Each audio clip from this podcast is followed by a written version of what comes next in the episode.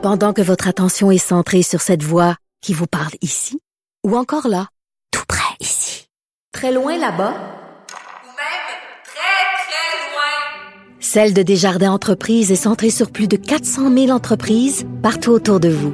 Depuis plus de 120 ans, nos équipes dédiées accompagnent les entrepreneurs d'ici à chaque étape pour qu'ils puissent rester centrés sur ce qui compte, la croissance de leur entreprise.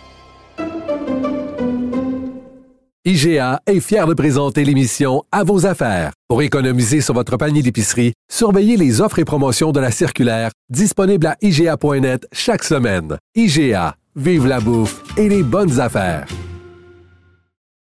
Pour elle, les réponses sont aussi des questions. Vous écoutez Caroline Saint-Hilaire. On va aller retrouver Varda Étienne. Bonjour Varda. Bonjour Caroline.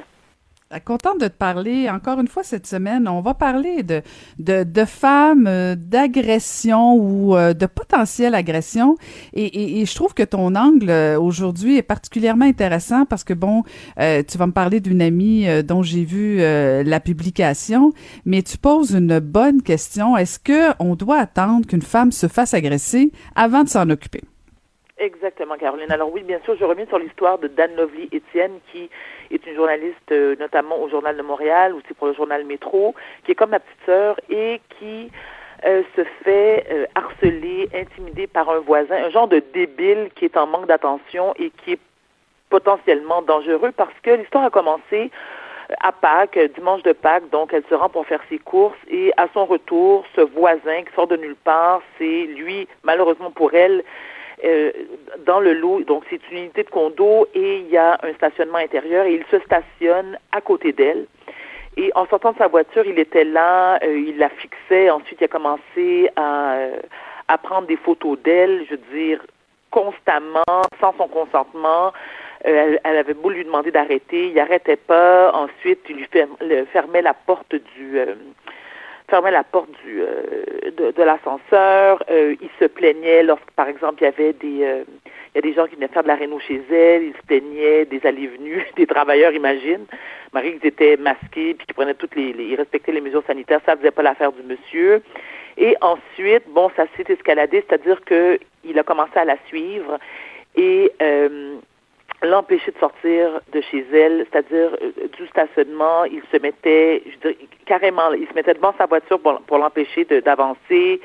Et ça, ça c'est sans compter les innombrables insultes. Écoute, ça n'arrête pas. Donc, naturellement, Anne Lovely a eu peur, et on peut le comprendre déjà, tu sais, ça. Pas rapport à son gabarit, mais tu sais, Anne Lovely est tout petite, elle est toute menue, elle est toute cute, et elle vit en plus avec son conjoint Jérémy Filosa, qu'on connaît, c'est le journaliste sportif du 80, au 98.5 FM, mais à chaque fois, euh, il, est tellement, le gars est tellement un psychopathe fini, c'est que il suit ses mouvements, donc à chaque fois que Jérémy s'absente de la maison, il profite de cette occasion-là cette occasion pour harceler Anne Lovely. Donc, naturellement, ben, qu'est-ce que tu fais dans, dans ce cas-là? Tu fais le 911, tu appelles la police. Alors, la première fois, euh, lorsque la police... Euh, alors, oui, euh, petite parenthèse, c'est que à un moment donné, pendant qu'il il s'attaquait, je veux dire qu'il est en train de, de, de, de l'insulter copieusement, Anovli a appelé son conjoint qui était pas loin, il est à l'épicerie et lui s'est empressé de rentrer chez lui. Donc, naturellement, on peut comprendre sa réaction d'homme qui veut protéger sa conjointe, puis que, bon, je veux dire, c'est de l'invasion de vie privée, puis tout ce que tu veux. Lui, ben, son premier réflexe, c'est d'aller confronter le monsieur qui, naturellement, comme gros lâche qui se respecte, n'a jamais voulu ouvrir la porte. Mais ce qu'il a fait, par contre, c'est qu'il a appelé la police, lui. Alors, imagine, tu celui qui intimide, t'appelles la police pour dire qu'il y a un gars, hein, un homme comme toi qui est venu te demander c'est quoi ton problème excuse-moi de sacrer, là, Caroline, mais des fois, je veux dire, un sac bien placé, dans, dans, dans, dans, dans le contexte, je veux dire, je, me sens un petit peu moins coupable, mettons.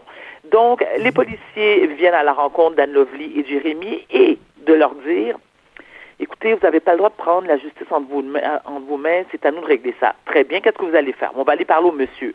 OK, mais encore, on va aller parler au monsieur. Mais, mais on a, il y a des faits là. Moi, je peux vous dire telle heure, tel jour, voici ce qui s'est produit.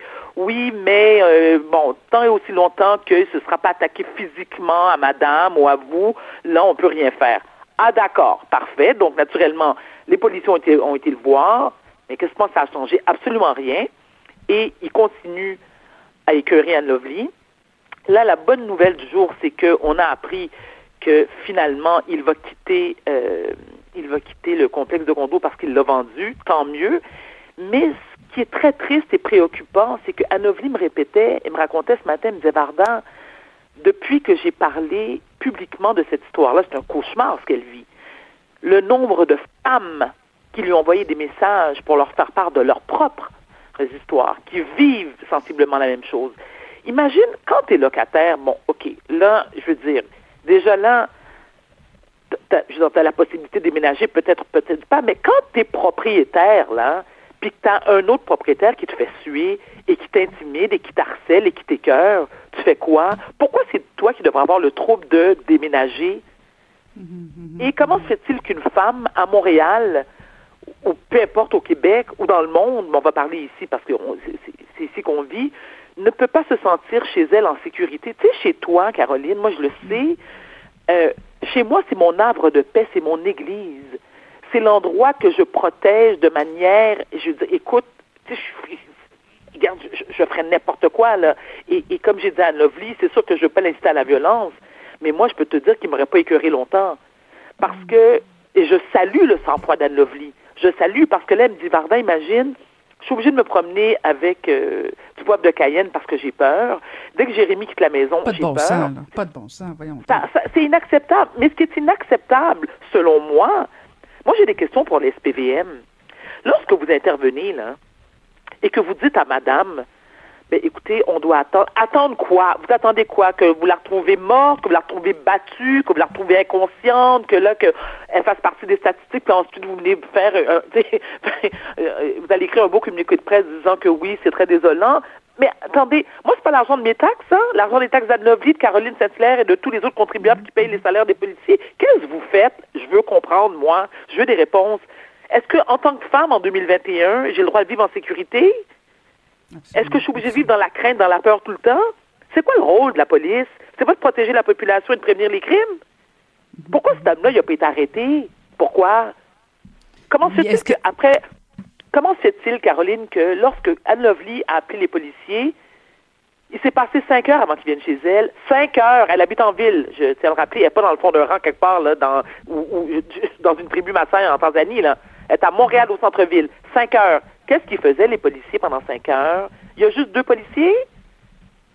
On peut-tu me répondre, moi? Alors, on pose la ben, question SPVM, c'est le silence radio. Tout à fait, tout à fait. C'est, écoute, euh, un, comment ça se fait qu'ils ont pris cinq heures pour aller la voir? Euh, deux, est-ce qu'ils ont rencontré le monsieur? Oui, ben, ben oui, ils ont sûrement dit, monsieur, écoutez, monsieur, faites pas ça, là, la madame, elle a peur. Écoutez, je sais pas ce qu'on, on, sait pas ce qu'il lui a dit, mais écoute, il s'est calmé, ça a duré deux jours. Mais imagine, Caroline, quelqu'un qui vit dans le même complexe de condo que toi. Et attends, en bas, puis en dessous d'elle, là, donc elle, dès qu'elle marche, le, matin quand elle se lève, puis qu'elle va à sa salle de bain, ben ce débile léger-là, là, ce psychopathe, il l'entend marcher. Parce que bizarrement, gardons le drôle de coïncidence, dès que Jérémy quitte la maison, c'est là qu'il, c'est là qu'il saute des coches puis il commence à l'écœurer. C'est pas une vie. C'est fatigant, c'est fatigant. Ben non, ben Alors on ben entend quoi, je me dis, et, et on le souhaite on, je veux dire, on, on, on souhaite. moi, tu sais, c'est sûr que j'ai un parti pris. J'ai un parti pris parce que cette fille-là, c'est comme ma petite sœur.